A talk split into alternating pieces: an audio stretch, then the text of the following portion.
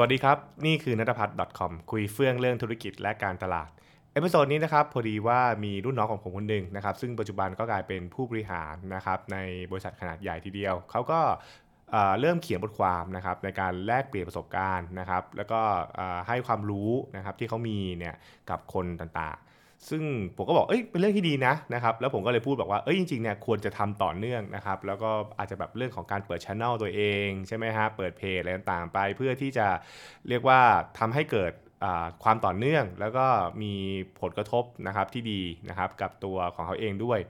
เขาก็บอกว่า เออแล้วมันต้องทำยังไงอะไรยังไงนะครับ ซึ่งอันนี้มันก็เลยเป็นประเด็นว่าทำให้ผมคิดว่าเออจริงๆแล้วเนี่ยเรื่องเนี้ยนะครับก็เป็นอีกหนึ่งสิ่งที่เราสามารถที่จะคุยกันแบบจริงจังได้นะครับ กับการทำ content marketing นั่นเอง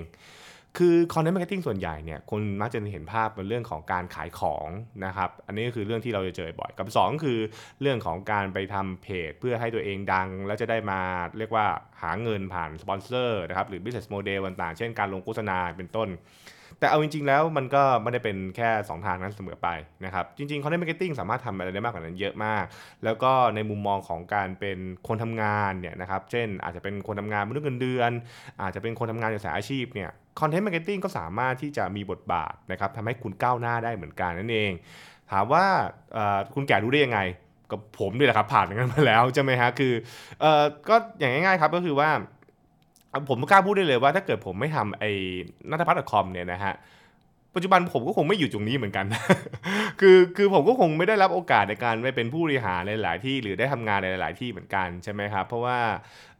ต้องพูดตรงๆว่าอย่างตรงพื้นพื้นฐานผมเองเนี่ยผมก็ไม่ได้เป็นคนที่เรียนจบด้านการตลาดนะครับไม่ได้มีพอสวยหรูนะครับในเรื่องของการศึกษาอะไรเงี้ยใช่ไหมฮะ แต่ผมใช้ช่องทางออนไลน์เนี่ยนะครับในการที่จะเรียกว่าค่อยๆนะครับ นำเสนอทำให้คนรู้จักว่าผมเป็นใครทำให้คนรู้จักว่าโอเคนะครับผมมีความรู้อย่างไร ผมมีทัศนคติอย่างไรกับเรื่องของธุรกิจและการตลาดนั่นเอง เช่นเดียวกันก็คือการทำให้คนได้ได้สัมผัสตัวผมนะครับ ซึ่งนั้นน่ะมันทำให้ผมมีโอกาสมาอีกเยอะมากเลยโอกาสด้านการงาน โอกาสด้านเรื่องของอาชีพต่างๆด้วย นะครับอันนี้คือตัวอย่างที่ผมเล่าให้ฟังนั่นเอง เพราะฉะนั้นเนี่ยเราก็บอกว่าเอ้ย content marketing อะมันสามารถใช้ประโยชน์เรื่องนี้ได้นะครับกับคนทำงานด้วยกันนะครับ ซึ่งถ้าเกิดจะเริ่มนะครับอะผมก็มีมีเรื่องที่จะเป็นเหมือนแนวทาง 4 ขั้นตอนนะเอามาเล่าสู่กันฟังแล้วกันนะครับ ว่ามันทำยังไงกันบ้างนั่นเอง ข้อแรกเนี่ยนะครับถ้าเกิดว่าเราเราตั้งมั่นเลยนะว่าโอเคเราอยากเราอยากจะใช้ content marketing นะครับเพื่อทำให้ชีวิตเราก้าวหน้าขึ้น ผมก็จะมีสิ่งแรกที่เรามักจะ คุยกันก่อนเลยนะครับก็คือสิ่งที่เรียกว่า why ใช่ไหมครับก็ประโยคคลาสสิกเลยครับ start with why ใช่ไหมครับเริ่มต้นจาก why ก่อนเอ่อตกลงตัวเองให้ชัดนะครับทำทำไม ผมผมจะถามเสมอว่า คุณเห็นหรือเปล่าว่าจริงๆคุณทำเรื่องนี้เรื่องนี้เนี่ย นะครับเพราะคุณต้องการอะไรนะครับ หรือความสำเร็จที่คุณกำลังพูดถึงอยู่นะครับ เมื่อคุณทำสิ่งที่สำเร็จเนี่ยมันคืออะไรบ้าง เช่น คุณได้รับการยอมรับนะครับ เป็นหนึ่งใน key opinion leader นะครับของของวงการของอุตสาหกรรมอะก็เป็นไปได้ใช่ไหมครับ คุณอาจจะเห็นภาพตัวเองถูกเชิญไปงานสัมมนาใหญ่ ๆ ของอุตสาหกรรมนะครับ ไปขึ้นเวทีใหญ่ ๆ นี่เป็นต้น ก็ก็เป็นไปได้ใช่ไหมครับ หรือคุณอาจจะบอกว่าโอเค ความสำเร็จคือนะครับทำให้ฉันมีคนมาติดต่อนะครับ มาทำให้นะครับได้รับงานมากขึ้น ถ้าเกิดว่าคุณเป็นพวกฟรีแลนซ์นะครับหรือเป็นพวกรับงานแบบเชิง B2B อย่างเงี้ยก็คือได้รับงานจ้างมากขึ้น ได้ได้เชิญไป consult อะไปอ่าก็ก็เป็นไปได้นะครับบางคนบอกว่ามันถึงอาจจะแบบว่าเฮ้ยทำให้เราได้มีงานนั่นคือโดนคนทันไป ก็ทำได้นะคือคือมันทำได้หลายแบบมากนะครับ คือแต่ทั้งหมดนี้มันคือการที่เราเราต้องมีเป้าเกณฑ์ว่า เอ้ยเรากำลังทำ content marketing เนี่ยเป้าหมายของการตลาดครั้งนี้คืออะไรบ้างใช่ไหมครับก็ก็ต้องมีภาพให้ชัดนั่นเองนะครับ ซึ่งตัวตัวเป้าหมายสูงสุด ก็อย่างที่เราคุยไปแล้วแหละ คุณจะเอาอะไร ผมไม่ได้บอกว่า หาเงินไม่ได้นะคือคือคือหาเงินก็ได้ จะมองว่าเป็นการเปิดเพจเพื่อที่จะเก็บเงินจากการรับสปอนเซอร์อันนี้ก็ได้เหมือนกันก็จะทำยังไงก็ได้นะครับหรือคุณจะมองว่ามันคือการปั้นเพื่อตัวเองให้กลายเป็นผู้รู้เรื่องบางเรื่องก็ได้ใช่ไหมครับ ซึ่งตรงนี้เองเนี่ยหลายคนก็จะบอกว่าเอ้ยคุณแก่มันคือการทำ personal branding หรือเปล่า ในมุมนึงก็ใช่นะฮะ เพราะว่าพูดง่ายๆคือเรากำลังทำ content marketing เนี่ยเพื่อให้คนรับรู้ว่าเราเป็นอย่างไรใช่ไหมครับ ซึ่งถ้าเกิดเรามองกลับมาเรื่องของการเป็นคนทำงานมนุษย์ออฟฟิศอย่างเงี้ยใช่ไหมครับ เราก็คงอยากให้คนรับรู้อะไรบางอย่างนะครับ เช่น เราอยากให้คนรับรู้ว่าเราเป็นผู้มีความรู้นะครับในเรื่องใดเรื่องหนึ่งนะครับ อาจจะทำให้เขาเข้าใจว่าเราเป็นผู้ที่แบบรู้ลึกรู้จริงนะครับ อะนี่ก็แบบที่หนึ่งแบบสองก็อาจจะให้เราคิดว่าเออใช่ให้ให้ให้คนมองเรานะทุกทีนะครับให้คนมองเราว่าเราเป็นคนที่มีประสบการณ์นะครับ มีความชำนาญก็ได้ เพราะว่า ในในมุมมองของ personal branding เนี่ยมันก็มันก็แตกได้หลายด้านนะฮะด้านแรกก็คือเรื่องของการที่คุณมีความรู้หรือเปล่า ด้านที่ 2 คือคุณมีประสบการณ์ คุณมีความชำนาญ หรือคุณมีทักษะเรื่องนี้หรือเปล่า ด้านที่ 3 ก็คือเรื่องของการที่คุณสามารถช่วยเหลือนะครับหรือคุณมีมามีแล้วมีมุมมองบางอย่างที่สามารถที่จะ support คนอื่นได้นะครับอันนี้ก็ทำได้เหมือนกันนะครับหรืออาจจะมีด้านอื่นๆอีกนะครับที่เราสามารถที่จะแตกได้อีกเรื่องของการทำ personal branding มากมาย บางคนอาจจะบอกว่าเอ้ยฉันเป็นคนที่เรียกว่ามีเรียกว่ามีมีบางมีความรู้บางอย่างเป็นพิเศษนะครับเหนือคนอื่น หรือบางคนบอกว่าฉันจะเป็นคนที่เก่งในเรื่องของการถ่ายทอดหรือโคชชิ่งในเรื่องเรื่องนี้ให้กับคนคนอื่นเป็นต้น เพราะไม่ไม่มีนะ มันคือเหมือนกับว่าการที่คุณอาจจะไม่ได้เป็นคนที่รู้ลึกที่สุดก็ได้ แต่คุณเป็นคนที่สามารถสอนคนอื่นได้นะครับและคุณทำให้ก็หลายบริษัทบอกว่า ผมต้องการคนที่เก่งที่สุด แต่ผมต้องการคนที่ให้มาสามารถปั้นคนอื่นต่อได้เห็นไหมเห็นไหมมันมันมันจะมันจะมีวิธีการคิดหลายแบบมากนะครับ ซึ่งตรงนี้มันเป็นเรื่องของการออกแบบไงมันเป็นการออกแบบ personal branding ของตัวการเป็นมืออาชีพนะครับที่แต่ละคนจะต้องมี คือบางคนก็บอกว่าฉันเก่งมากๆ บางคนบอกฉันเป็นผู้นำที่ดีมาก บางคนบอกว่าฉันเป็นคนที่ สามารถช่วยเหลือคนอื่นได้เก่งมาก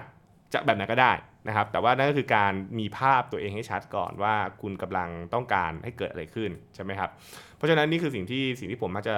แลกเปลี่ยนกับคนหลายคนที่มาปรึกษาเรื่องข้อที่หนึ่งนะก็คือว่าคุณทำนี้ทำไม เป้าหมายของคุณคืออะไร ความสำเร็จของคุณเป็นอย่างไรนะครับเคลียร์มาให้ชัดนะครับถ้าเกิดเราแบ่งย่อยลงมา content marketing มันทำให้คนรับรู้ใช่ไหมครับ รับรู้อะไรเกี่ยวกับตัวเรา รับรู้ว่าเราเป็นอย่างไร ผมชอบมีคำพูดที่ผมชอบเป็นเป็นเหมือนสิ่งที่คนชอบถามคนชอบถามในคลาสนะนะครับบอกว่าเชื่อถือผมก็ถามว่าแล้วเชื่อถืออะเชื่อถืออะไร เชื่อถือว่าอะไรนะครับ ให้คนบอกว่าเราเป็นคนน่าเชื่อถือน่าเชื่อถืออย่างไรล่ะใช่ไหมครับแล้วคนก็บอกมันมีน่าเชื่อถือหลายอย่างได้หรอ บอกว่าผู้เยอะนะน่าเชื่อถือว่ารู้น่าเชื่อถือว่าช่วยคนอื่นได้น่าเชื่อถือว่าจุดๆๆๆ ใช่ไหมครับ อันนี้ก็เป็นเป็นหนึ่งสิ่งที่ต้องคิดนะครับ เพราะว่ามันคือการตั้งเป้าของการทำคอนเทนต์นั่นแหละ และจากนั้นปุ๊บคุณจะเข้าสู่ข้อที่ 2 ก็คือ แล้วไอ้เป้าหมายที่ว่าเนี่ยคุณโฟกัสกับคนที่ชื่อว่าใคร who นะครับ คุณต้องการสื่อสารกับใครเป็นกลุ่มเป้าหมายสำคัญนะครับ กับเพื่อนในอุตสาหกรรมด้วยกัน กับเพื่อนในแวดวงอาชีพด้วยกัน หรือคุณต้องการโฟกัสกับคนที่เป็นลูกค้า หรือโฟกัสกับคนที่ชื่อว่า HR โฟกัสกับคนที่ชื่อว่า Headhunter ใช่ไหมมันมันมันมันมีมันมีมุมมองหลายแบบมากนะครับหรือแม้กระทั่งถ้าเกิดเราพูดว่าคนในอุตสาหกรรมเดียวกันเนี่ยมันก็แบ่งเลเวลกันอีกนะ เช่น เรากำลังพูดถึงคนในอุตสาหกรรมที่ระดับเป็นผู้บริหาร คนที่ระดับเป็นผู้ปฏิบัติการ หรือเป็นกลุ่มคนที่ระดับกลางๆอ่า middle management ช่ไหมมันก็มันก็มีมีมีสิ่งที่เราก็ต้องบอกว่าเรากำลังสื่อสารกับใครใช่ไหมครับ เราก็ต้องมีภาพให้ชัดเหมือนกันนะครับ เพราะว่าสำหรับผมเนี่ยเราก็จะเห็นว่ามันก็มีวงสังคมนะ เอาอันนี้ก็พูดแบบตรงๆง่ายๆเลยว่า คุณจะเห็นว่ากลุ่มผู้บริหารเนี่ยเขาก็จะมี network ของเขาใช่ไหมกลุ่ม HR ก็มี network ของเขานะครับก็จะมีพวกกลุ่ม Facebook กลุ่มของเขา มันจะมีกลุ่ม LinkedIn ของเขาอะไรก็ว่าไป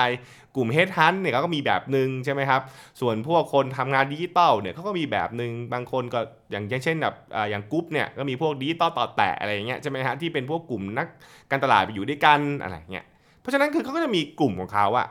คำถามคือคุณจะสื่อสารกับใครล่ะ ใช่ไหมครับคุณจะสื่อสารกับใคร คุณก็พูดกับใครฟัง แล้วก็อันนั้นก็เป็นสิ่งที่คุณจะต้องไปออกแบบนะครับ แล้วก็เลือกมาให้ชัดนะครับ เพราะว่าสิ่งเหล่านี้มันจะสะท้อนกลับมาในข้อที่เหลือทันทีว่า แล้วคุณจะเล่าอะไรให้เขาฟังนะครับ คุณจะไปสื่อสารอะไร เรื่องนี้ผมจะต้องบอกว่าผมต้องย้ำนิดนึงแล้วกัน เพราะว่ามันเป็นเรื่องที่โยงกันมานะครับ มันโยงมาตั้งแต่สิ่งที่ชื่อว่า why นะครับ แล้วก็ who แล้วค่อยมา what คือคือ content marketing เนี่ย คนส่วนใหญ่คิดว่า เอ้ยก็พูดก็พูดเอาเลือหามาโชว์ว่า ฉันมีความรู้อะไรอย่างนี้เป็นต้นใช่ไหมแต่ผมบอกว่า มันก็ไม่ได้ทั้งหมดนะ คือมันขึ้นอยู่กับว่าคุณต้องการให้คนอื่นนะมองว่าคุณเป็นคนแบบไหนใช่ไหมครับอะตัวอย่างเช่น ถ้าเกิดเราต้องการทำ personal branding ว่าเราเป็นคนที่มีความรู้นะครับ ความรู้แบบไหนล่ะ ที่จะทำให้คนอื่นนะเห็นว่าเราอะเป็นคนรู้ และไอ้คนอื่นที่ว่าคนแบบไหนนะ ถ้าเกิดเป็นคนแบบมือใหม่เนี่ย คุณเอาความรู้พื้นฐานความรู้กลางๆ มันก็ได้เลยนะ แต่ถ้าเกิดคุณไปหาคนที่แบบเก่งๆเนี่ย ไปคุยเรื่องแบบไปเรื่องแบบเบสิกนี่เขาก็บอกว่าคุณก็คุณก็ไม่ได้มีอะไรแบบพิเศษอะถูกปะลองคิดง่ายๆฮะถ้าเกิดวันนี้คุณคุยเรื่องการตลาดดิจิตอลอย่างเงี้ยนะครับ ถ้าเกิดว่าเราคุยกันแบบเบสิกอะ Facebook Ad Google Ad อะอันนี้ผมว่าเออคือแน่นอนมือใหม่ก็คงจะชอบแหละนะฮะมือใหม่ก็คงจะชอบ แต่ถ้าเกิดคุณไปคุยกับคนที่แบบอินดัสทรีมาอยู่ 10 ปี โปรแกรมติกแบบโอ้อันนี้ เขาไปถึงไหนกันแล้ว เขาไป CDP กันแล้ว เขาไปไปคุยกันเรื่องแบบว่า เอ้ย จะวางโครงสร้าง Data Structure กันแล้วใช่ไหมครับ เออ มันจะไปวุ่งนั้นกัน เขาไม่มาคุยเรื่องทำ Facebook เรื่อง Ad Set อะไร อันนี้ผมว่ามัน มันเบสิกนะ แต่แต่แต่มันก็ขึ้นอยู่กับอีกว่าคุณจะจับ จับจับกลุ่มคนแบบไหนนะ เพราะว่าทุกวันนี้เนี่ย หลาย ๆ บริษัทเองเนี่ย ก็มีระดับความชำนาญของการตลาดไม่เหมือนกัน ซึ่งอันนี้ผมยกตัวอย่างของการตลาดนะฮะ แต่จริงๆ มันใช้กับทุกเรื่องนะ มันใช้กับ HR ก็ได้ Finance ก็ได้ใช่ไหมครับเเรื่องของเซลล์ก็ได้ใช่ไหมครับ มันก็มันก็สามารถที่แบ่งเป็นระดับได้ว่ามีระดับเรื่องของทั้งระดับเรื่องของตำแหน่ง ระดับเรื่องของอความชำนาญต่างๆ ซึ่งมันก็จะยิงกลับมาว่า แล้วคุณควรจะเล่าอะไรเขาฟังนะครับ ถ้าเกิดว่าคุณต้องการให้เขารู้ใช่ไหมแล้วถ้าเกิดแต่ถ้าเกิดคุณบอกว่า อ๋อเราต้องการโชว์ว่าเห็นว่าเราเป็นคนที่มีประสบการณ์เยอะ เพราะฉะนั้นมันก็จะเป็นเรื่องของการแชร์ประสบการณ์เล่าเรื่อง case study ต่างๆ ใช่ไหมครับ ถ้าเกิดเราต้องการเห็นว่าคนเราเป็นคนที่มีมุมมองอย่างไร มันก็พูดเรื่องของการให้ความเห็นกับเคสอย่างเงี้ยเป็นต้น คุณจะเห็นว่าทุกอย่างมันก็จะมีมีที่มาที่ไปหมดแหละนะครับ ว่าคุณกระทำคอนเทนต์นี้นะครับเพื่อตอบวัตถุประสงค์อะไรนะครับ เพื่อให้คนนะเห็นคุณว่าคุณเป็นคนแบบไหนนะครับอันนี้ก็เป็นการเลือกนะ เพราะฉะนั้นเนี่ยสิ่งสำคัญคือการเลือกก่อนเลือกว่าคุณจะเล่าอะไรบ้างนะครับ เพื่อที่จะให้คนนะครับเกิด perception เกิดภาพจำอะต่อตัวตัวคุณนั่นแหละนะครับอืมอันนี้ก็เป็นเรื่องของ what นะครับแต่อย่างที่ผมบอกนะ มันสัมพันธ์กันนะ มันสัมพันธ์กันตั้งแต่ why who แล้วก็ what แล้วข้อสุดท้ายก็คือสิ่งที่เรียกว่า how คุณจะไปเล่ามันอย่างไรนะครับ คุณจะไปเล่ามันโดยใช้แพลตฟอร์มไหน หรือใช้สื่อแบบไหนบ้าง ถ้าเกิดถามว่าสื่อทุกวันนี้ที่เราเห็นบ่อยๆมันจะมีแต่สื่อที่แบบอ่าน ก็พวกบทความใช่ไหมครับพวกบล็อก บทหรือการเขียนบทความนะครับ ในพวกอาจจะไปเปิดเว็บไซต์ บางคนจะไปเปิดเรียกว่าเปิด Facebook Page แล้วก็เขียนบทความบางคนก็ไปเขียน article อยู่ใน LinkedIn ก็ได้นะครับอันนี้ก็เป็นสิ่งที่ทำกันเยอะๆนะครับบางคนบอกทำพอดแคสต์ไหมก็ก็ได้เหมือนกันนะก็คือเป็นพวกสาย audio ใช่ไหมครับ บางคนแบบว่าชำนาญมากก็ขึ้นมาเป็นวิดีโอนะครับ เป็น vlogger นะครับ ก็คือเป็น YouTuber นะครับ บางคนก็อาจจะกอดเก่งทำพวก TikTok ก็ได้อะ นะครับ TikTok ก็ได้มันก็ได้เหมือนกันแหละนะครับ คือแต่ก็ก็ต้องดูแพลตฟอร์มนะครับ หรือบางคนบอกว่าเอ้ยเก่งเรื่องของการทำพวกกราฟิกสั้น ๆ เป็นพวกภาพนะครับเล่าเรื่องผ่านภาพอันนี้ก็ได้เหมือนกันผู้เห็นว่าปัจจุบันมันมีอ่ามันมีเครื่องมือในการเล่าเยอะนะครับ แต่เล่าอันไหนดีสุดผมบอกผมตอบไม่ได้ มันขึ้นอยู่กับบริบทเยอะมาก 1. เราเป็นคนชำนาญเรื่องแบบไหน 2. นะครับคนดูของคุณ กลุ่มเป้าหมายของคุณเนี่ยอยู่ที่ไหนนะครับ ถ้าเกิดว่าเขาเป็นคนประเภทที่ชอบฟังพอดแคสต์คุณก็ไปทำพอดแคสต์แต่ถ้าเกิดคุณบอกว่าอ๋อไม่เขาเป็นพวกสายอ่าน ก็ก็ไปเขียนบล็อกอะไรเงี้ยเพราะนั่นคือสำคัญมันคือการเข้าใจกลุ่มเป้าหมายถูกไหมฮะแต่เดี๋ยวต้องมีคนถามว่าคุณแก่ครับ ทุกวันนี้มันคนก็เสียทุกอย่างอะ่ะใช่ก็ถูกแหละ คือทุกวันนี้คนก็เสียทุกอย่างมันได้หมดอะ่ะ จะเป็นรูปก็ได้บทความก็ได้อะไรอย่างเงี้ยนะครับ ซึ่งนั่นก็เลยกลับมาว่าเออแล้ว แบบไหนคุณทำแล้วคุณรู้สึกว่าคุณโอเคกับมันที่สุดใช่ไหมเช่นเดียวกันคือแล้วตัวเนื้อหาเนื้อหาที่คุณทำเนี่ยมันเหมาะกับการที่จะไปอยู่บนแพลตฟอร์มอย่างนั้นหรือเปล่าใช่ไหมคุณคุณคุณสะดวกการนั่งเล่าผ่านเป็นวิดีโอหรือเปล่าใช่ไหมครับหรือคุณเหมาะกับการเขียนมากกว่า ซึ่งจริงๆผมบอกเลยนะ ผมก็เจอผู้บริหารหลายคนบอกว่าพี่เขียนดีกว่านะครับพี่อย่าพี่อย่าไปพูดหน้ากล้องเลยนะคือมันอาจจะเกิดขึ้นเพราะบุคลิกด้วยมันอาจจะเกิดขึ้นเพราะว่า เขาอาจจะเป็นคนที่เรียบเรียงความคิดตอนพูดไม่เก่งใช่ไหมครับต้องฝึกฝน แต่ถ้าเกิดว่าพิมพ์นี่โอ้โหภาษาสวยมากก็ก็ได้ใช่ไหมก็ก็ก็ได้เหมือนกันนะครับอันนี้ก็คือตัวอย่างของการเลือกให้ใช้ให้เหมาะสมนั่นเองนะครับเพราะฉะนั้นนั่นก็คือกลไกของมันนะครับเนี่ยฮะ why who what how เนอะนะครับแล้วก็ปัจจุบันก็ทำได้หลากหลายมากนะครับไปดูเคสต่างๆได้คุณจะเห็นว่าปัจจุบันเนี่ยมันมี หลาย ๆ อุตสาหกรรมมากนะครับ ที่มีคนทำไม่ว่าทำบล็อกทำเว็บไซต์ บางคนก็เปิดพอดแคสต์ใช่ไหมฮะ บางคนก็ไปทำสิ่งที่เรียกว่า TikTok นะอัด live video แบบไปนะครับ บางคนก็ไปอยู่ทำ YouTube Channel นะครับเยอะมาก สายการตลาดนี่เพียบ ผมว่าสายการตลาดนี่เยอะมากจริงๆนะบางแบบว่าโอ้โหมีทั้งแบบมามาทุกรูปแบบเลยใช่ไหมครับเออมีแบบเนี่ยคุณจะเห็นแบบเนี่ยทั้งแบบมีพวกแบบเป็นเทรนเนอร์ก็ด้วยอย่างนี้ด้วยใช่ไหมครับ หรือบางคนก็จะเป็นแบบว่า เออเป็นพวกแบบสายแบบพวกสายช่างอะสายช่างก็จะไปอยู่พวก YouTube อะจะทำสอนทำคลิปสอนต่างๆ ไป หรือบางทีก็ไปอยู่บน TikTok ก็ได้เหมือนกันใช่ไหมครับ คือคือแบบไหนมันก็ได้หมดอะนะครับแต่ถ้าเกิดเป็นพวกสายพวกแบบว่าออกแบบเขาดีเขาก็ทำพวกแบบอินสตาแกรมเพราะมันคือการโชว์ port ไงถูกปะใช่ไหมมันคือการโชว์ port ต่างๆ คุณคุณทำแบบไหนก็ได้นะครับสำหรับผมผมก็มันก็มีมันก็มี community ของแต่ละแพลตฟอร์มที่คุณสามารถไปเลือกได้นั่นเอง นะครับ อันนี้ผมก็เปิดไว้แล้วกัน แต่ส่วนตัวผมข้อหนึ่งที่ผมพูดปิดท้ายหนึ่งนะครับ ผมว่าการทำ content marketing เนี่ยนะครับในมุมมองของการทำให้ชีวิตก้าวหน้าเนี่ยมันเป็นเรื่องที่ดีนะนะครับมันเป็นเรื่องที่ควรใช้โอกาสนะครับบนโซเชียลมีเดียเนี่ยมันเป็นมันเป็นพื้นที่ที่ทำให้คุณอ่าเรียกว่าสามารถทำอะไรได้เยอะนะครับ หลายๆ คนโอกาสเนี่ยบางคนจะไปรอแบบว่าแค่เลื่อนตำแหน่งอะไรอย่างเงี้ยนะครับ หรือเราต้องการที่จะสมัครงานอะไรอย่างเงี้ย มันมันก็ไม่ได้ง่ายนะผมพูดเลยมันไม่ได้ง่าย ผมเองผมผ่านจุดนั้นมานะครับ แล้วผมก็บอกเลยว่า การที่ผมทำไอ้นัทพัฒน์คอมเนี่ย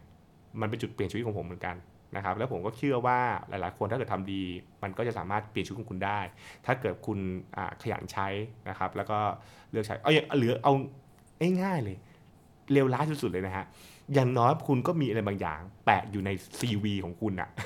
ว่าแล้วแบบเวลาคนก็สามารถไปอ่านได้ว่าเอ้ยคุณเป็นคนแบบนี้ใช่ไหมครับ สามารถศึกษาได้ใช่ไหมครับ อันนั้นก็เป็นสิ่งที่